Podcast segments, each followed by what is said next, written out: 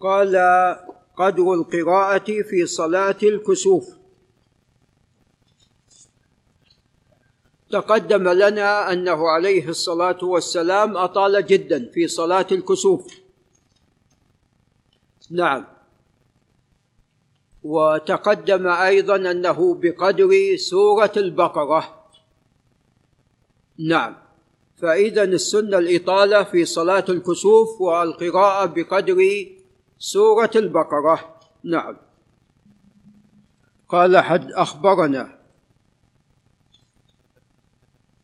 محمد بن سلمة وهو المصري. قال حدثنا ابن القاسم وهو عبد الرحمن بن القاسم العتقي. قال عن مالك هو بن أنس الأصبحي. قال حدثني زيد بن أسلم هو العدوي. قال عن عطاء بن يسار وهو الهلالي. قال عن عبد الله بن عباس رضي الله عنهما قال خسفت الشمس فصلى رسول الله صلى الله عليه وسلم والناس معه فقام قياما طويلا نحوا قال نحوا من سورة البقرة.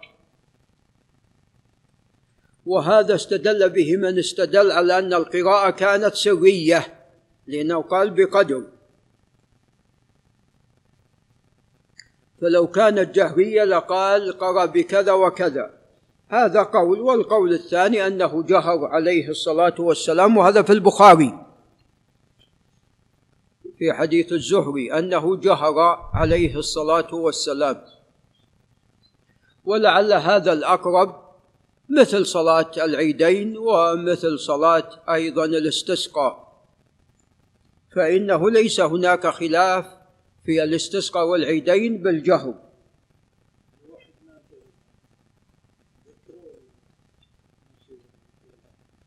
والله إذا كان هو يراه يراه. نعم. وإذا كان ناسي أو يجهل يذكر.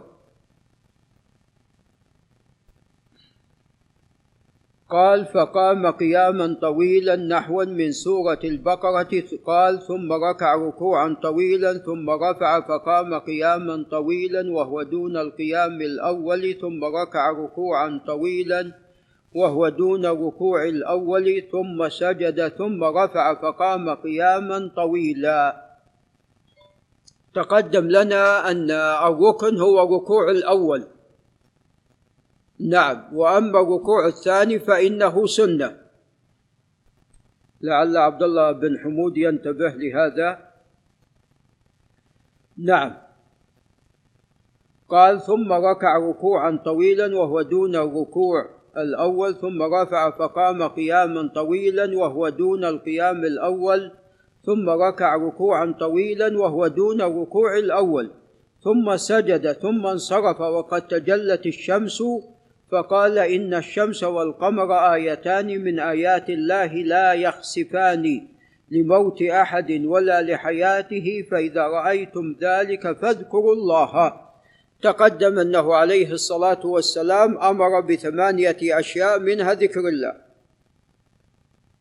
قالوا يا رسول الله رأيناك تناولت شيئا في مقامك هذا؟ قال نعم في مقامك هذا ثم رأيناك تكعكعت تكعكعت. قال إني رأيت الجنة أو أريت الجنة فتناولت منها عنقودا ولو أخذت ولو أخذته لأكلتم منه ما بقيت الدنيا. نسأل الله من فضله. ورأيت النار فلم أرى كاليوم منظرا قط يعني أفظع منها نعوذ بالله منها. ورأيت أكثر أهلها النساء. قالوا بما أو لما يا رسول الله؟ قال بكفرهن. قيل يكفرن بالله؟ قال يكفرن العشيرة ويكفرن الإحسان. لو أحسنت إلى إحداهن الدهر ثم رأت منك شيئا قالت ما رأيت منك خيرا قط. وهذا إسناد صحيح.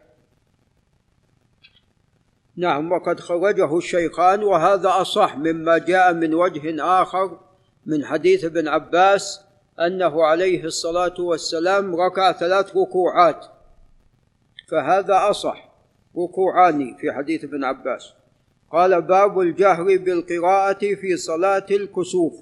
قال أخبرنا إسحاق بن إبراهيم وهذا يحتمل أنه الحنظلي قال عن الوليد بن مسلم الدمشقي قال حدثنا عبد الرحمن بن نمر أنه سمع الزهري يحدث عن عروة عن عائشة رضي الله عنها وعن أبيها عن رسول الله صلى الله عليه وسلم أنه صلى أربع ركعات في أربع سجدات يعني في كل ركو في كل قيام عفوا أو في كل ركعة ركوعان. وجهر فيها بالقراءة. كلما رفع رأسه قال سمع الله لمن حمده ربنا ولك الحمد. قال أخبرنا محمد بن يحيى بن عبد الله الذهلي. قال حدثنا أبو داود الطيالسي. قال حدثنا سليمان بن كثير. قال حدثنا الزهري.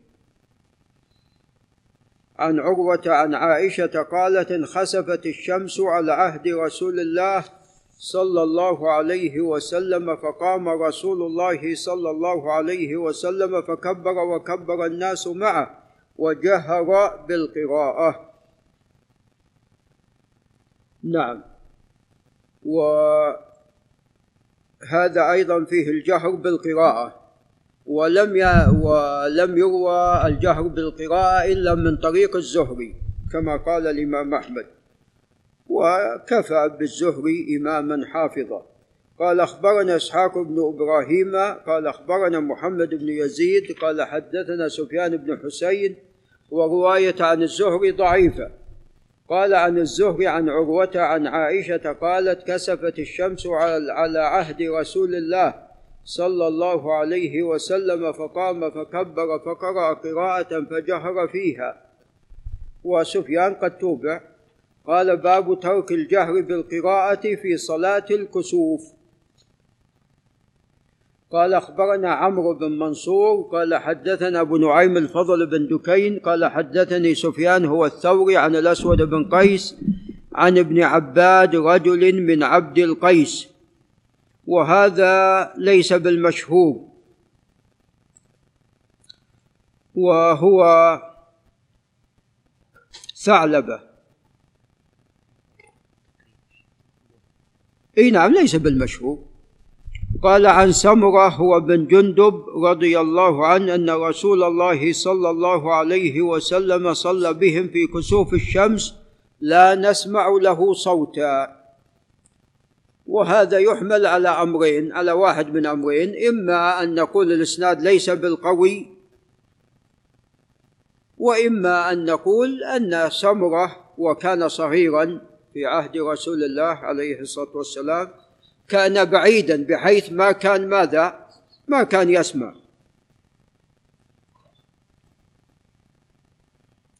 قال باب في صلاة الكسوف طول القيام بين الرفع من الركوع وبين السجود. فتقدم أنه أطال في صلاته عليه الصلاة والسلام حتى في ركوعه حتى في رفعه من ركوعه. قال أخبرنا أبو داود. قال حدثنا أبو علي الحنفي. أبو داود سليمان بن سيف هذا؟ لا هو موجود في بعض النسخ.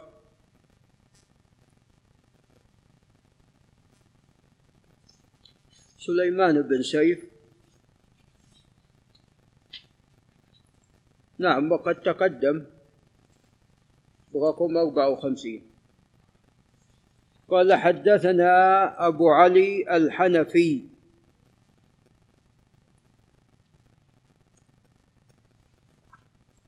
قال حدثنا هشام الدستواي عن أبي الزبير عن جابر. قال كسفت الشمس على عهد رسول الله صلى الله عليه وسلم في يوم في يوم شديد الحر. اذا ذلك كان في الصيف. فصلى رسول الله صلى الله عليه وسلم بأصحابه فطال القيام حتى جعلوا يخرون من الطول. ثم ركع فأطال ثم رفع فأطال ثم ركع فأطال ثم رفع فأطال ثم سجد سجدتين ثم قام فصنع نحوا من ذلك وجعل يتقدم ثم جعل يتأخر فكانت أربع ركعات في أربع سجدات. إي سليمان بن سيف.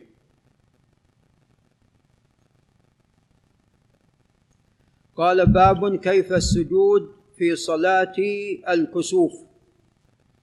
قال أخبرنا إبراهيم بن يعقوب الجوزجاني.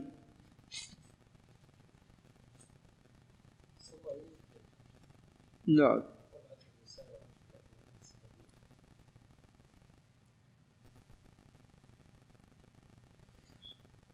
والله طبعا تعلمون اختلاف يعني النسخ في بعض الأحاديث وهذا الأحاديث قد تقدم هذا الحديث الذي سبق تقدم برقم 54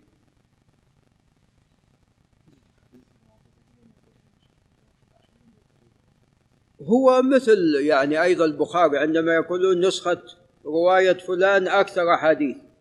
المقصود الأحاديث تكرر. يعني مثلا في طبعة المكنز للإمام أحمد قالوا وجدنا مئة حديث ابن عيد طبع الكتاب كله. دار أخرى على الرسالة غير الرسالة. قالوا مئة حديث هي سبعة حديث.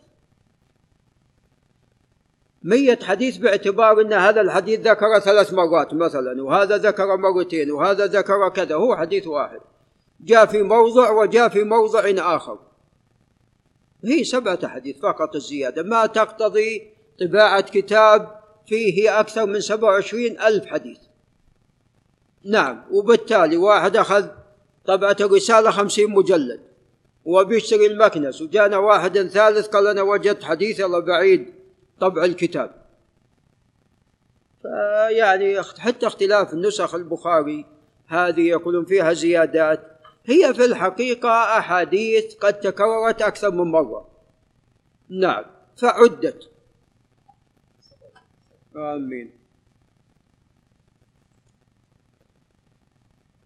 قال أخبرنا إبراهيم بن يعقوب الجزجاني وهو أبو إسحاق أحد الحفاظ.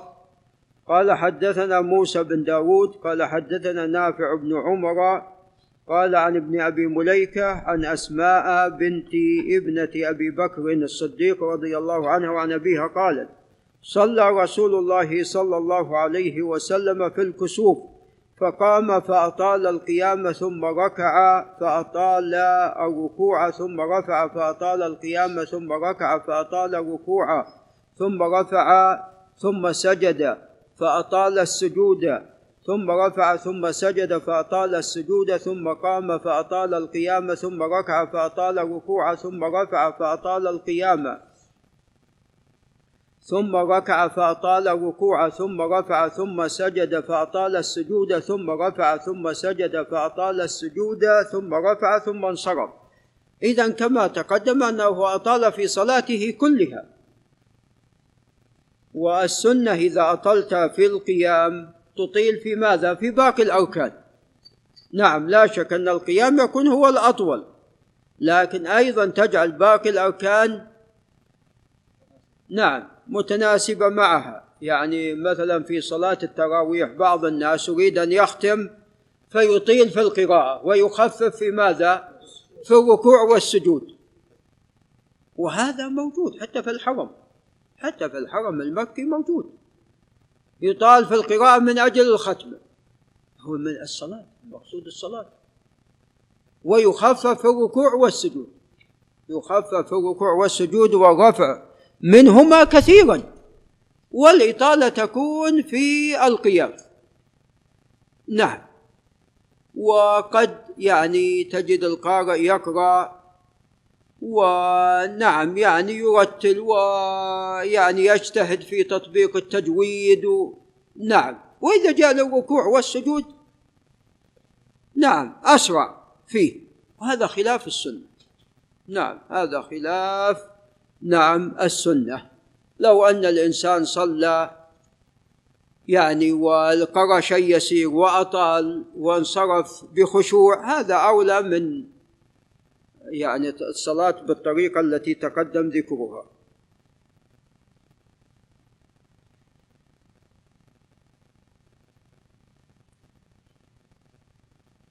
نعم وهذا الحديث صحيح. قال باب كيف الجلوس بين السجدتين في صلاة الكسوف. طبعا السنن الكبرى يعني فيها فقه كثير كما قال الحاكم. الفقه هو في هذه التبويبات يفصل لك ما جاء عن رسول الله صلى الله عليه وسلم تفصيلا واضحا بينا. هذا شرح يعني ما بعد شرح. نعم. كل شيء شرح رحمه الله. نعم من القراءة من الجهر في القراءة من الإشارة إلى القول الآخر من عدم الجهر عندما أورد حديث سمرة من كيفية الركوع ومن كيفية السجود. والآن بين السجدتين باب كيف الجلوس بين السجدتين في صلاة الكسوف. قال أخبرنا هلال بن بشر قال حدثنا عبد العزيز بن عبد الصمد قال عن عطاء بن السائب قال حدثني أبي أن عبد الله بن عمرو رضي الله عنهما حدثه قال انكسفت الشمس على عهد رسول الله صلى الله عليه وسلم فقال رسول الله صلى الله عليه وسلم فقام رسول الله صلى الله عليه وسلم إلى الصلاة وقام الذين معه فقام قياما فأطال القيام ثم ركع فأطال الركوع ثم رفع رأسه وسجد فأطال السجود. هذا في ركوع واحد. ثم رفع رأسه وقام فصنع في الركعة الثانية مثل ما صنع في الأولى من القيام والركوع والسجود والجلوس. فجعل ينفخ في آخر سجوده من الركعة الثانية ويبكي. ويقول لما ويقول لم تع... نعم لم تعدني هذا لم تعدني هذا وأنا فيهم لم تعدني هذا لم تعدني ونحن نستغفرك. ثم رفع رأسه وانجلت الشمس. قال مختصرا وهذا تقدم أن إسناده ليس بالقوي يعني إسناد صالح لكن فيه أشياء تستغرب. نعم في المتن. ولا شك أنه صلاة الكسوف فيها ركوعان ليس ركوع واحد.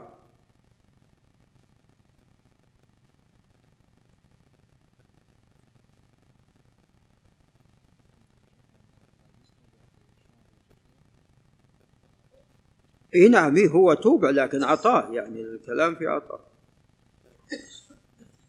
كيف؟ إي الغرابة نعم في المتن. قال القول في السجود في صلاة الكسوف. قال أخبرنا عبد الله بن محمد بن عبد الرحمن بن المسور بن مخرم الزهري القرشي. قال حدثنا هندر محمد بن جعفر قال عن شعبة عن عطاء بن السائب عن أبيه عن عبد الله بن عمرو قال كسفت الشمس على عهد رسول الله صلى الله عليه وسلم فصلى رسول الله صلى الله عليه وسلم فأطال القيام ثم ركع فأطال الركوع ثم رفع فأطال. قال شعبة وأحسب وأحسبه قال في السجود. نحو ذلك.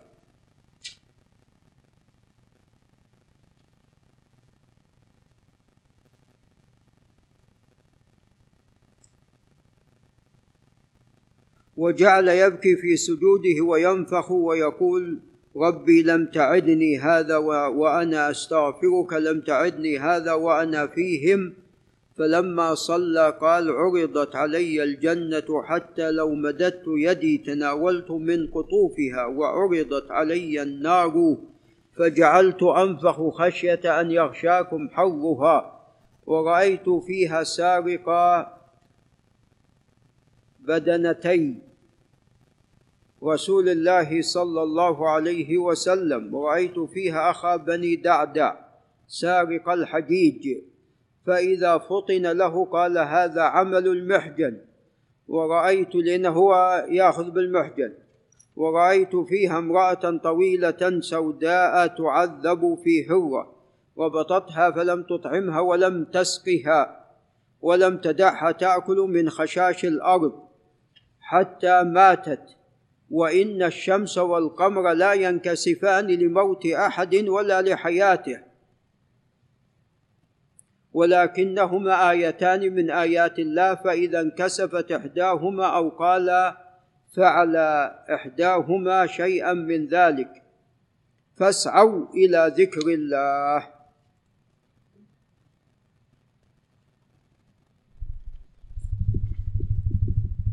قال التشهد والتسليم في صلاة الكسوف.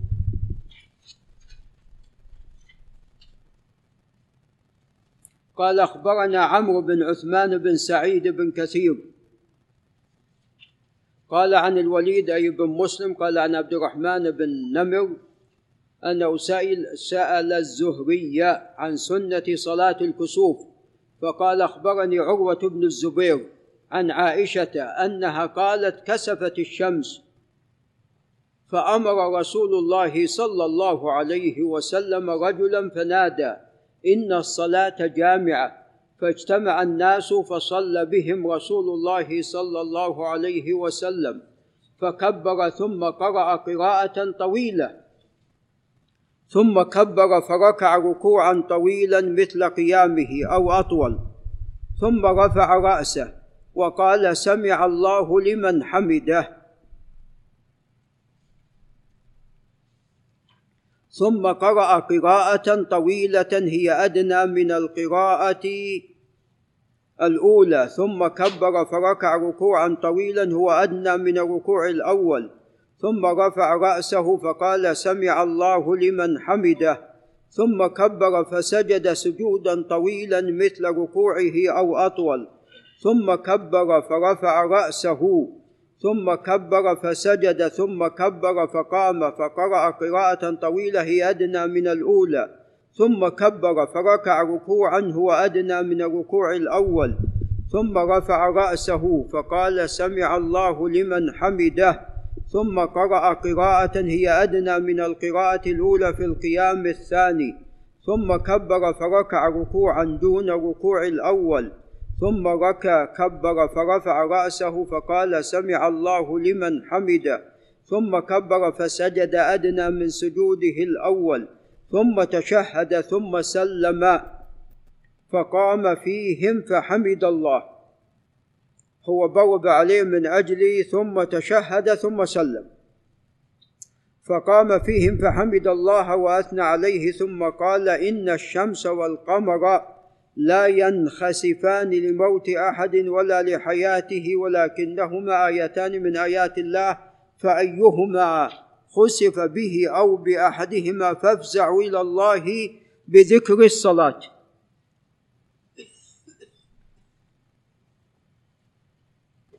وهذا في البخاري. نعم. قال أخبرنا إبراهيم بن يعقوب وهو الجوزجاني.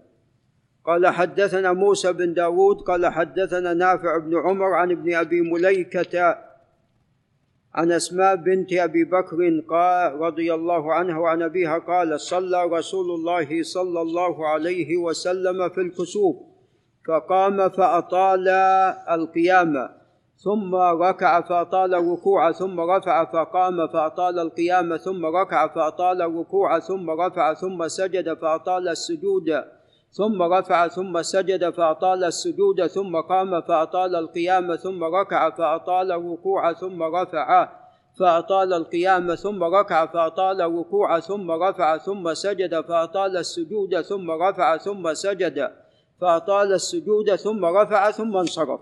وهذا قد تقدم وهو صحيح. قال أخبرنا هلال بن العلاء بن هلال قال حدثنا الحسين بن عياش وهو أخو أبو بكر بن عياش. قال حدثنا زهير بن معاوية قال حدثنا الأسود بن قيس قال حدثني ثعلبة بن عباد. هنا ضابطينها بن عباد العبدي من أهل البصرة لعله يتأكد من ضبطها ويتأكد من زهير. ما يهم نتأكد؟ قال من أهل البصرة أنه شهد خطبة يوما لسمر بن جندب فذكر في خطبته حديثا عن رسول الله صلى الله عليه وسلم قال سمرة بينما أنا يوما وغلام من الأنصار نرمي غرضين لنا على عهد رسول الله صلى الله عليه وسلم حتى إذا كانت الشمس قيد رمحين أو ثلاثة في عين الناظر من الأفق اسودت. فقال أحدنا لصاحبه يعني يبدو أنها عندما توهى ارتفعت رمحين أو ثلاثة انطلق بنا إلى المسجد فوالله ليحدثن شأن هذه الشمس لرسول الله صلى الله عليه وسلم في أمته حديثا. فدفعنا إلى المسجد قال وافينا رسول الله صلى الله عليه وسلم حين خرج إلى الناس قال فاستقدم أي تقدم فصلى فقام كأطول قيام قيام قام بنا في صلاة ما نسمع له صوتا. ثم ركع كأطول ما ركع بنا في صلاة قط ما نسمع له صوتا. ثم سجد كأطول ما سجد بنا في صلاة قط لا نسمع له صوتا. ثم فعل في الركعة الثانية مثل ذلك قال فوافق تجلي الشمس جلوسه جلوسه تجلي نعم فوافق تجلي الشمس جلوسه في الركعة الثانية فسلم فحمد الله وأثنى عليه وشهد أن لا إله إلا الله وشهد أنه عبده ورسوله صلى الله عليه وسلم تسليما. عليه الصلاة والسلام. نعم هذا نعم زهير بن معاوية الجعفي نعم. قال باب القعود على المنبر بعد صلاة الكسوف. قال أخبرنا محمد بن سلمة قال عن ابن وهب قال عن عمرو بن الحارث قال عن يحيى بن سعيد أن عمرة حدثته أن عائشة قالت إن النبي صلى الله عليه وسلم خرج مخرجا. فخسف بالشمس فخرجنا إلى الحجرة فاجتمع إلينا نساء وأقبل إلينا رسول الله صلى الله عليه وسلم وذلك ضحوة فقام قياما طويلا ثم ركع ركوعا طويلا ثم رفع رأسه فقام دون القيام الأول ثم ركع دون ركوعه ثم سجد ثم قام الثانية فصنع مثل ذلك إلا أن ركوعه وقيامه دون الركعة الأولى ثم سجد وتجلت الشمس. فلما انصرف قعد على المنبر فقال فيما يقول إن الناس يفتنون في قبورهم كفتنة الدجال. نعم وهذا تقدم وأنه صحيح. باب كيف الخطبة في الكسوف. قال أخبرنا إسحاق بن إبراهيم قال أخبرنا عبده هو بن سليمان قال حدثنا هشام بن عروة عن أبيه عن عائشة قالت خسفت الشمس على عهد رسول الله صلى الله عليه وسلم فقام فصلى فأطال القيام جدا ثم ركع فأطال الركوع جدا ثم رفع فأطال القيام جدا وهو دون القيام الأول. ثم ركع فأطال الركوع وهو دون الركوع الأول. ثم سجد ثم رفع رأسه فأطال القيام وهو دون القيام الأول. ثم ركع فأطال الركوع وهو دون الركوع الأول. ثم رفع فأطال القيام وهو دون القيام الأول. ثم ركع فأطال الركوع وهو دون الركوع الأول. ثم سجد ففرغ من صلاته وقد جلي عن الشمس فخطب الناس فحمد الله وأثنى عليه.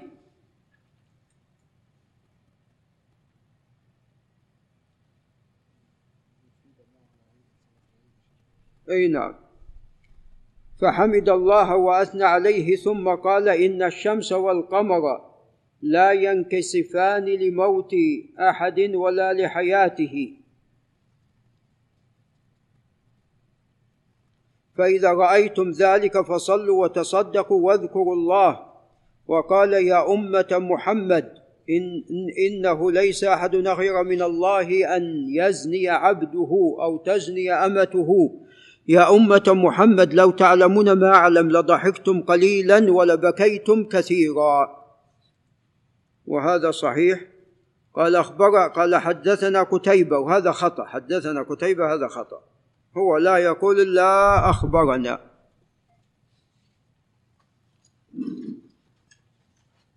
النسخة الثانية هم فيها حدثنا. طيب.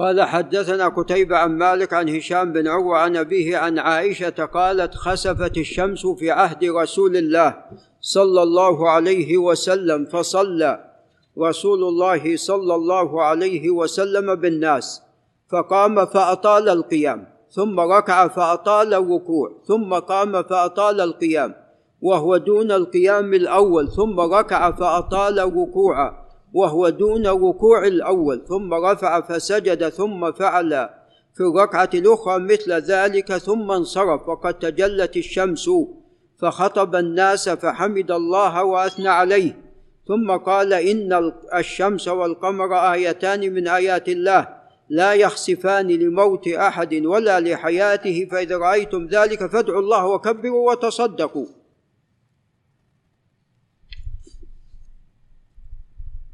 ثم قال يا أمة محمد ما من أحد أغير من الله أن يزني عبده أو تزني أمته يا أمة محمد. والله لو تعلمون ما أعلم لضحكتم قليلا ولبكيتم كثيرا. وهذا صحيح.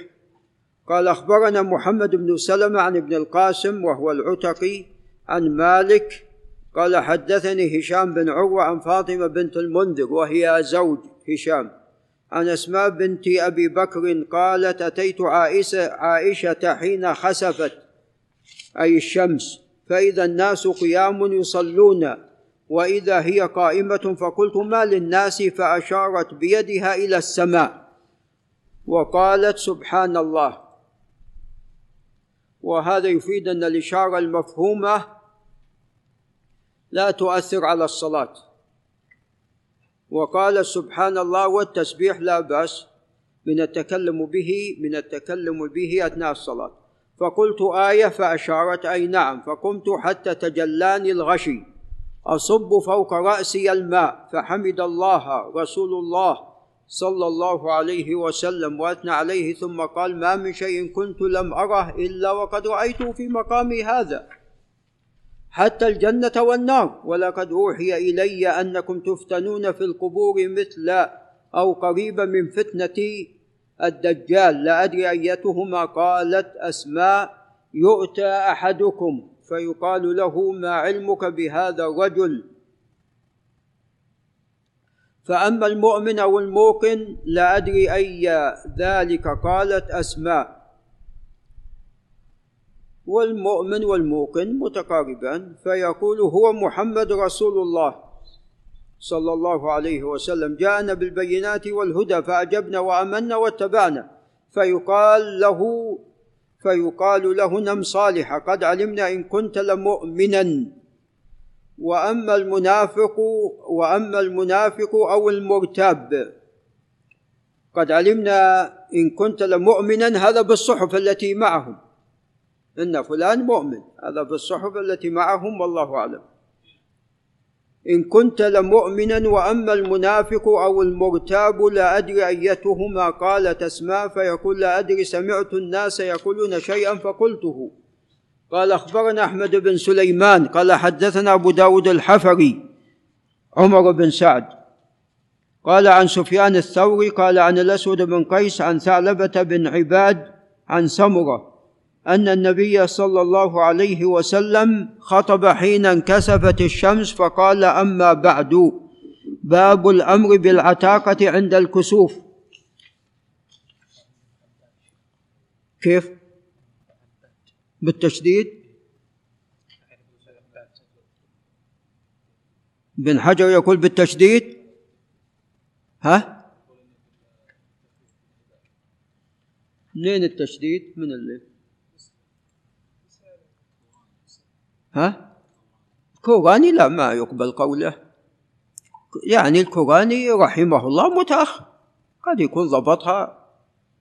إن كان الكوراني ما يقبل قوله. قال باب الأمر بالعتاقة عند كسوف الشمس. كوران من بلاد الأكراد. كوران من بلاد الأكراد وهو متأخر رحمه الله.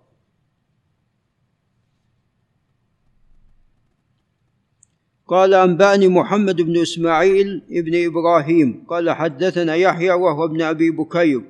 قال حدثنا زائدة بن قدامة. قال عن هشام بن عروة عن فاطمة عن أسماء قالت ولقد أمر رسول الله صلى الله عليه وسلم بالعتاقة في كسوف الشمس. نعم.